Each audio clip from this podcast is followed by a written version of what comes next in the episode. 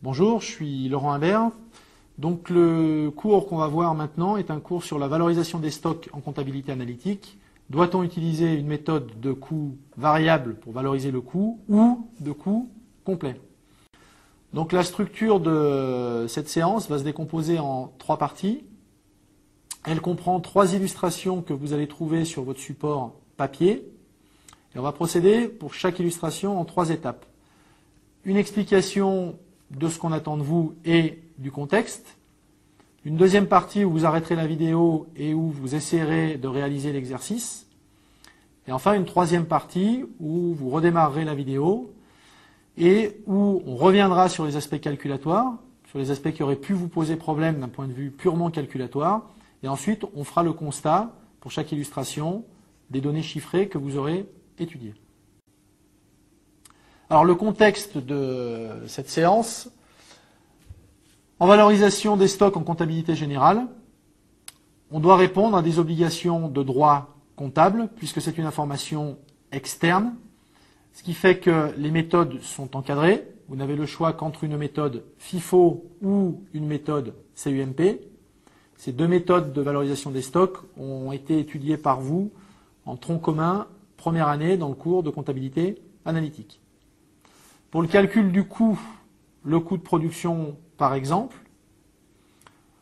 obligatoirement ce coût de production doit être calculé en coût complet, c'est-à-dire qu'il doit intégrer toutes les charges relatives à l'objet du calcul, que ce soit des charges variables, fixes, directes ou indirectes. En comptabilité analytique, c'est complètement différent, puisque la comptabilité analytique est destinée à un usage interne, donc à ce moment-là, vous faites exactement comme vous voulez.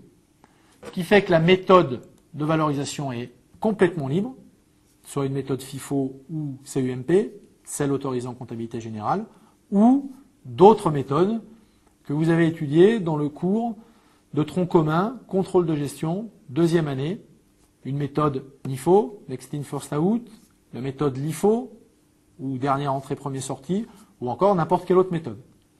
Et pour le calcul du coût, soit vous pouvez le calculer en coût complet, comme il est obligatoire de le faire en comptabilité générale, ou vous pouvez le calculer en coût variable. Donc la problématique qui en découle est de savoir s'il existe une méthode de valorisation des stocks, encore une fois en comptabilité analytique, c'est-à-dire coût complet ou coût variable, qui donnera une information plus pertinente au décisionnaire, puisque celui-ci a le choix de la méthode. Alors nous allons prendre la première illustration qui se trouve donc euh, sur votre support papier, qui s'appelle le cas Bompard, où on se situe dans un contexte de stockage, une entreprise qui sur une période produira 2200 unités et qui n'en vendra que 2000, donc qui stockera 200 unités. Ce que je vais vous demander, c'est de calculer le résultat en valorisant les stocks en coût complet, puis calculer le résultat en valorisant les stocks en coût variable, et de regarder quelle incidence a la méthode de valorisation des stocks sur le résultat de l'entreprise et de réfléchir à la ou aux causes qui engendrent éventuellement cette différence de résultat. Donc vous allez appuyer maintenant sur euh, la touche pause pour arrêter la vidéo et vous lancer dans la réalisation de cet exercice que nous corrigerons juste après. Donc, concernant ce tableau, ce que je vous propose, c'est que nous reprenions les sources d'erreurs euh, possibles en détaillant les calculs pour la méthode du coût variable. Pour le chiffre d'affaires, donc euh, l'entreprise a vendu 2000 produits, donc on va repartir des 2000 produits valorisés au prix de vente. Et la première euh, source d'erreur possible est que dans un premier temps, nous n'allons intégrer que les charges variables, puisque nous sommes dans une méthode de coût variable, et ce, sur le volume de production et non pas le volume des ventes. Donc l'entreprise a produit 2200 produits, le coût variable de production est de 240 euros, ce qui fait un coût de production euh, variable des produits fabriqués de 528 K euros. Et ensuite, pour passer à la notion qui nous intéresse, c'est-à-dire le coût de production variable des produits vendus, eh il va falloir qu'on intègre le rôle des stocks valorisés avec la méthode du coût variable. Donc c'est une entreprise qui part d'un stock initial nul, donc vous trouverez un stock initial à zéro, et qui ensuite se retrouve donc avec un stock final de 200 unités, valorisé au coût variable de 240 euros, soit 48 000 euros. Ce qui fait que le coût de production variable des produits vendus va se calculer en additionnant le coût de production variable de 528 000, plus le stock initial 0, moins le stock final 48 K euros. Et on trouve un coût de production variable des produits vendus de 480 000. Pour arriver au total des charges variables, il faut qu'on ajoute toutes les charges variables hors production. Par simplification, nous n'avons intégré que des charges variables de distribution, basées sur 2000 produits, puisque le coût de distribution ne naît que lorsque le produit est vendu. Donc ensuite, on additionne toutes les charges variables pour avoir le total des charges variables. Par comparaison au chiffre d'affaires, on calcule la marge sur coût variable. Et dans une dernière étape, la méthode des charges variables intègre ensuite l'ensemble des charges fixes, sans normalement faire de distinction sur la nature de ces charges fixes. Donc ici, on a deux catégories de charges fixes, les charges fixes de production, 88 000, et les autres charges fixes, 220 000, pour arriver à un résultat de 380 000.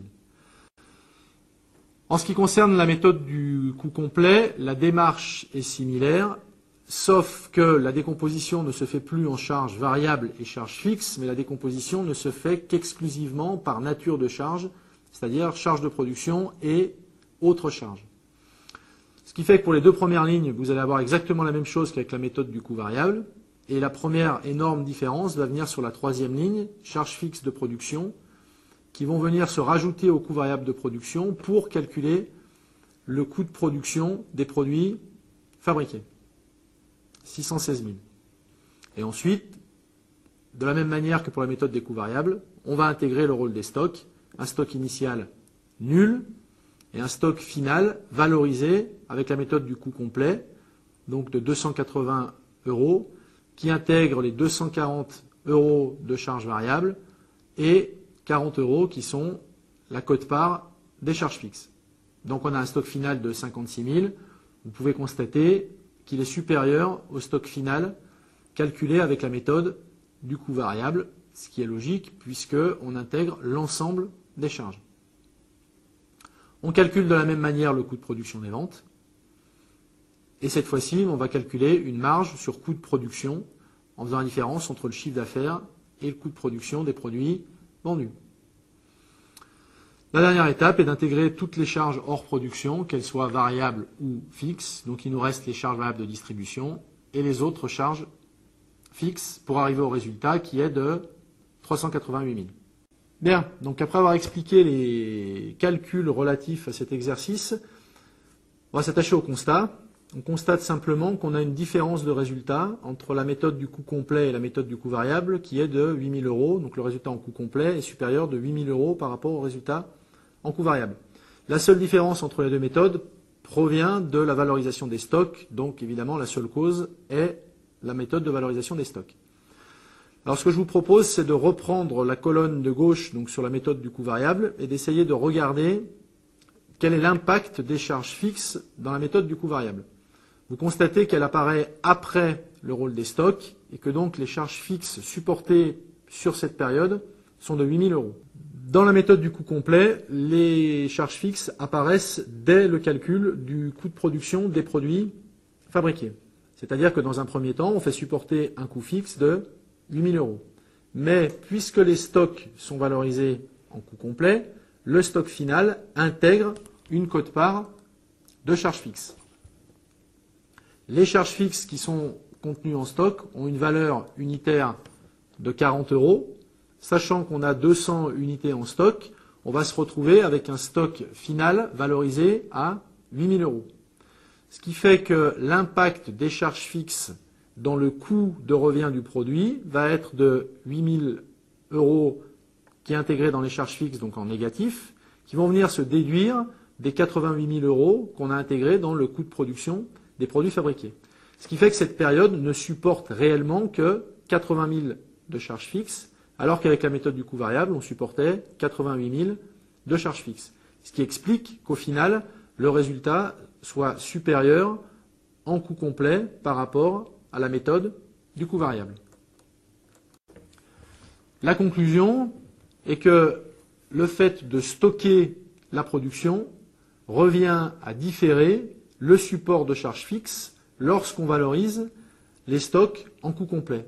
Donc on diffère les charges fixes sur les périodes pendant lesquelles on va utiliser les produits qu'on aura stockés. Alors, il est bien évident que lorsqu'on se situera dans un contexte de déstockage, eh les conclusions vont complètement s'inverser, c'est-à-dire que le résultat en coût complet, à ce moment-là, deviendra inférieur au résultat en coût variable, puisqu'on va utiliser des produits provenant des stocks qui ont un coût supérieur. Donc le problème n'est pas de savoir si l'on peut, en quelque sorte, maquiller un résultat avec une ou l'autre des méthodes, puisque sur une succession de périodes, on arrivera à un même résultat global.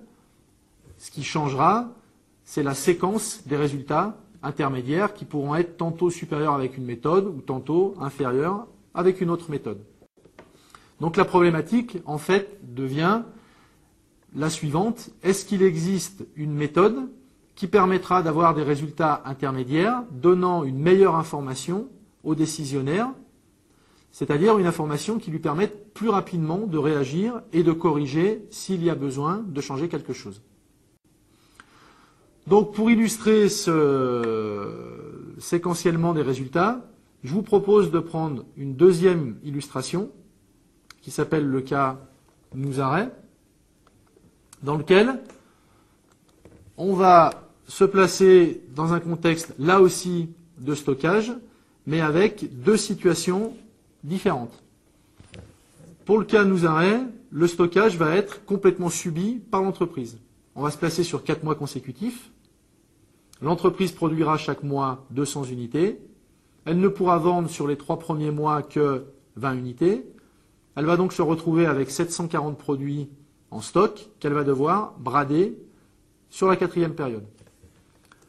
En revanche, pour l'entreprise Nousarébis, les valeurs sont exactement les mêmes, 200 unités fabriquées, 20 unités vendues, mais cette fois-ci, le stockage est volontaire, c'est-à-dire que cette entreprise sait qu'elle va avoir d'énormes ventes sur le quatrième mois, on est dans le contexte d'une entreprise à activité saisonnière, et donc elle commence à produire sur des périodes précédentes. Donc la seule différence, c'est qu'en fait, les 740 unités vendues sur le quatrième mois, cette fois-ci, seront vendues à un prix normal, au lieu d'être vendues à un prix bradé. Donc ce que je vais vous demander, c'est de réaliser ce petit exercice, c'est-à-dire de calculer les quatre résultats intermédiaires et le résultat global en valorisant les stocks soit en coût variable, soit en coût complet, pour l'entreprise nous arrêt, puis pour l'entreprise nous arrêt bis. Donc comme pour la première illustration, il va falloir que vous appuyiez sur euh, pause, arrêter la vidéo, faire ce petit exercice, et dans un deuxième temps, on reviendra à travers la vidéo sur le corrigé de cet exercice, d'un point de vue calculatoire, et puis ensuite, on essaiera de tirer les conclusions de cette petite illustration. Donc je vous laisse un petit moment pour faire cette petite application. Bien, donc les tableaux que je vous propose donc pour le cas nous arrêt calcule donc les résultats successifs sur les quatre premiers mois et puis la dernière colonne vous donne le résultat global à l'issue des quatre mois. Je vais simplifier un petit peu la présentation par rapport au cas Bompard et vous verrez que j'ai directement calculé le coût de production des produits vendus. Par exemple, si on prend pour le premier mois dans la méthode du coût complet, vous avez un coût de 400 qui se décompose de la manière suivante. Un coût fixe unitaire de 2000 divisé par les 200 produits fabriqués, c'est-à-dire 10 euros par unité. Un coût variable de 10 euros par unité, donc un coût complet unitaire de 20 euros par unité que j'ai multiplié par les 20 unités vendues pour obtenir les 400 de coût de production des produits vendus. La même méthode est appliquée en valorisation des stocks en coût variable, simplement, bien évidemment, les charges fixes ne sont pas intégrées, elles sont mises juste après 2000 par période. Dans la méthode nous arrêt bis, vous constaterez que les trois premières colonnes sont exactement identiques puisque rien ne change. Le seul chiffre qui change est le chiffre d'affaires de la quatrième période puisque les produits, au lieu d'être bradés, sont vendus au prix normal, ce qui accroît le chiffre d'affaires, donc change le résultat de la quatrième période et change évidemment les données globales. Alors le constat de cet exercice. On constate que si on valorise les stocks en coût complet, on a un résultat global qui est négatif et on constate que le résultat des trois premières périodes est positif.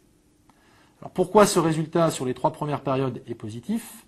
Cela provient exclusivement de la méthode d'évalorisation des stocks qui se fait en coût complet et qui revient, comme on l'a vu dans la première illustration, le cas Bompard, à différer le support des charges fixes sur les périodes où on va utiliser les produits. Ce qui fait que cette méthode pour un décisionnaire ne va pas être pertinente parce qu'elle ne permet pas d'informer le décisionnaire sur les premiers mois du problème que supporte l'entreprise, qui est un problème de mes ventes. Donc le décisionnaire n'est absolument pas informé que les ventes actuelles ne permettent pas de couvrir les charges fixes.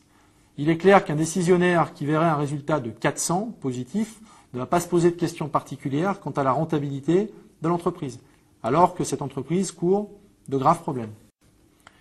Si on prend l'information qui est donnée en valorisant en coût variable, évidemment le résultat global est là aussi négatif. Donc c'est ce que je vous disais un peu plus tôt, on va arriver à un même résultat final. Simplement les résultats intermédiaires sont complètement différents parce que dès la première période et sur les trois premiers mois, on va avoir des résultats qui vont être négatifs. Donc là, la méthode est beaucoup plus pertinente, c'est-à-dire que dès le premier mois, le décisionnaire se rend compte du problème majeur qui est que l'entreprise n'arrive pas à vendre. Ne vendant pas, elle ne peut pas couvrir ses charges fixes et donc elle se retrouve avec un résultat qui est catastrophique et ce, dès le premier mois. Par contre, le résultat de la quatrième période est légèrement meilleur en valorisant en coût variable par rapport à une valorisation en coût complet, parce que cette fois-ci, l'entreprise vendant beaucoup de produits, certes à un coût bradé, a un effet volume qui lui permet d'un petit peu mieux couvrir ses charges fixes. Dans le contexte de l'entreprise nous arrêt bis, où, je le répète, le stockage est volontaire, on va avoir un résultat global qui va être cette fois-ci positif. Lorsqu'on valorise les stocks en coût variable, on s'aperçoit que, évidemment, sur les trois premiers mois, rien ne change, c'est-à-dire que le résultat est négatif.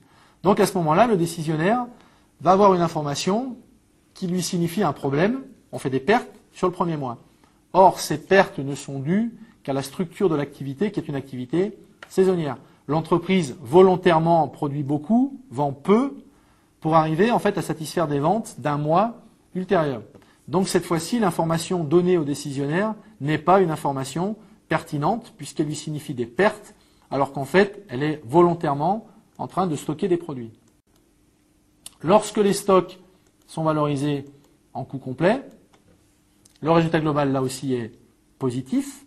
En revanche, la méthode de calcul qui permet de différer des charges fixes, à ce moment-là, est très adaptée à la situation, puisqu'elle permet de réaliser en comptabilité analytique ce qu'une entreprise ne peut pas réaliser en termes de structure, c'est-à-dire adapter la taille de sa structure aux périodes. En effet, sur le premier mois, eh bien, l'entreprise pourrait se permettre d'avoir une taille beaucoup plus petite, idem sur le deuxième mois, idem sur le troisième mois, et de grossir subitement sur la quatrième période.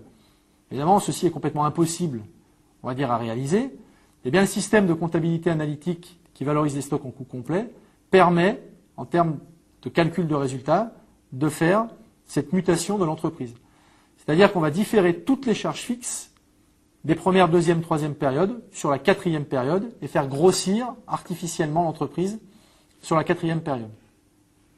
Donc en conclusion, on peut dire que la méthode de valorisation des stocks en coût complet sera plus adaptée pour une entreprise qui a une activité saisonnière, puisqu'elle permet de différer les charges fixes sur les grosses périodes d'activité, alors qu'une méthode de valorisation des stocks en coût variable sera plus adapté pour une entreprise qui a une activité un peu plus régulière, où là, si on ne vend pas assez, on voit immédiatement qu'on n'arrive pas à couvrir l'ensemble des charges fixes. Nous allons donc maintenant euh, réaliser notre dernière petite application qui va être un cas un peu plus réaliste, donc sur euh, six périodes successives, avec des niveaux de vente qui vont changer dans le temps, des niveaux de production qui là aussi vont changer dans le temps, des périodes de surproduction, des périodes de sous-production. Là, de la même manière, je vais vous demander d'appuyer sur pause, de réaliser la petite application qui suit. On reviendra sur cette application, sur les aspects calculatoires, et puis ensuite on verra les constats. Donc vous devez calculer le résultat sur ces six périodes successives en valorisant les stocks en coût variable, en valorisant les stocks en coût complet. Et ensuite, par rapport au résultat que vous aurez obtenu, vous posez deux questions. Première question, quelle est l'influence du choix de la méthode sur le résultat? Regardez les périodes où le résultat est supérieur avec telle méthode et essayez de voir quel est le contexte dans lequel on se trouve. Et la deuxième question que je vous pose, qui sera la dernière question en fait de ce cours, est la suivante. Quels sont les facteurs, ou quel est le facteur qui a une influence sur le résultat suivant la méthode qu'on utilise? Donc appuyez sur pause maintenant et bon courage pour l'exercice. Donc le tableau que je vous propose calcule dans un premier temps les stocks en coût variable, puis calcule les stocks en coût complet. Calculatoirement, il y a peu de différence par rapport aux deux applications qu'on a fait précédemment. Vous constaterez là encore que dans la méthode des coûts variables, les charges fixes de production sont intégrées après que les stocks aient impacté le calcul, alors que dans la méthode du coût complet, on intègre les charges fixes dès le début du calcul, ce qui veut dire que là encore, on va stocker des charges fixes sur la période. Alors pour répondre aux deux questions, je vais vous demander donc de garder sous les yeux le résultat de l'exercice et puis on va regarder les périodes sur lesquelles on a des résultats identiques ou des résultats qui diffèrent. On constate que les résultats de la première et de la quatrième période sont identiques. On a un résultat de 200. Si on regarde ce qui se passe en termes d'adéquation production-vente, on s'aperçoit que ce sont deux périodes où la production est égale aux ventes. Lorsque la production est égale aux ventes, on n'a pas de variation de stock, puisque le stock initial est égal au stock final. Et vous pouvez constater que dans cette application, on a un stock initial et un stock final nul, donc pas de variation de stock. Donc si les stocks ne varient pas, forcément l'impact de la valorisation des stocks est nul puisque vous allez retrouver exactement le même montant de charge fixe en stock initial qu'en stock final. Ce qui veut dire qu'en période production égale vente, systématiquement les résultats seront identiques. Si on regarde les résultats de la deuxième et de la cinquième période, on s'aperçoit qu'ils sont inférieurs avec la méthode des coûts variables. Le constat est que la production, cette fois-ci, est supérieure aux ventes et si vous regardez, pour ces deux périodes, on produit 30 unités de plus que ce que l'on vend. Et on constate que le résultat est de 60 K euros supérieur avec la méthode des coûts complets. On va retrouver la logique qu'on a dit précédemment, c'est-à-dire que puisque l'on stocke, on va différer le support de charge fixe avec la méthode des coûts complets. On stocke combien de produits? 30 produits, puisqu'on produit 30 produits de plus que les ventes. Quel est le coût fixe unitaire 2K euros que vous retrouvez dans l'énoncé? Ce qui fait que le montant stocké des charges fixes est de 60 000 euros, qui correspond rigoureusement à la différence de résultat. Donc en contexte de stockage, encore une fois, on améliore le résultat en coût complet. Et pour les périodes 3 et 6, on constate l'inverse, c'est-à-dire que le résultat est meilleur avec une méthode de valorisation des stocks en coût variable. Pourquoi? Parce qu'on se trouve dans un contexte inversé, c'est-à-dire un contexte de déstockage. Donc cette fois-ci, la méthode des coûts complets est pénalisée puisqu'elle utilise des produits provenant des stocks et ayant une meilleure valorisation, c'est-à-dire une valorisation plus forte. Donc le résultat, forcément, se dégrade en coût complet par rapport un résultat en coût variable. Alors si on regarde maintenant s'interroge sur la deuxième question que je vous avais posée, c'est-à-dire quels sont les facteurs qui influencent le résultat. Ce que je vous demande, c'est d'essayer de suivre le volume des ventes avec les résultats. Donc si on se place dans la méthode du coût variable, et si vous regardez l'évolution des ventes par rapport aux résultats, on constate qu'entre la première et la deuxième période, les ventes baissent, le résultat baisse. Entre la deuxième et la troisième période, c'est l'inverse. Vente augmente, résultat augmente. Et si vous prenez toutes les périodes, on va trouver une certaine adéquation entre variation des ventes et variation du résultat. Ce qui veut dire que le résultat, lorsque les stocks sont valorisés en coût variable, ne dépend que de la variation du volume des ventes, évidemment à prix et coût constant. Autrement dit, un décisionnaire pourra se rendre compte s'il y a ou non un problème, puisqu'il se rendra compte que si le résultat baisse, bah, il y a déjà une baisse du volume des ventes. Lorsqu'on prend le même euh, séquence, mais pour les résultats en coût complet, sur les quatre premières périodes, pareil, adéquation volume des ventes et variation du résultat. En revanche, sur la cinquième période, on constate que les ventes baissent, mais que le résultat augmente. Entre la cinquième et la sixième période, c'est l'inverse. Je vends plus, mais mon résultat diminue. Ce qui veut dire que le résultat dépend certes du volume des ventes, mais ne dépend pas que de ça, qu'il y a un autre facteur qui entre en compte. Donc il va y avoir un deuxième facteur qui va jouer? Ce deuxième facteur, si vous observez, proviendra du volume de production. Entre la quatrième et la cinquième période, les ventes baissent. Donc j'ai un effet défavorable sur mon résultat puisque je perds en chiffre d'affaires, je perds en marge sur coût variable. Mais produisant plus, je vais stocker des produits, donc je vais différer des charges fixes, donc le poids des charges fixes sur la période va être diminué. Et ça, c'est un facteur favorable. Et il se trouve que dans cette situation-là, eh ce que je gagne grâce à la baisse des charges fixes compense ce que je perds à cause du chiffre d'affaires.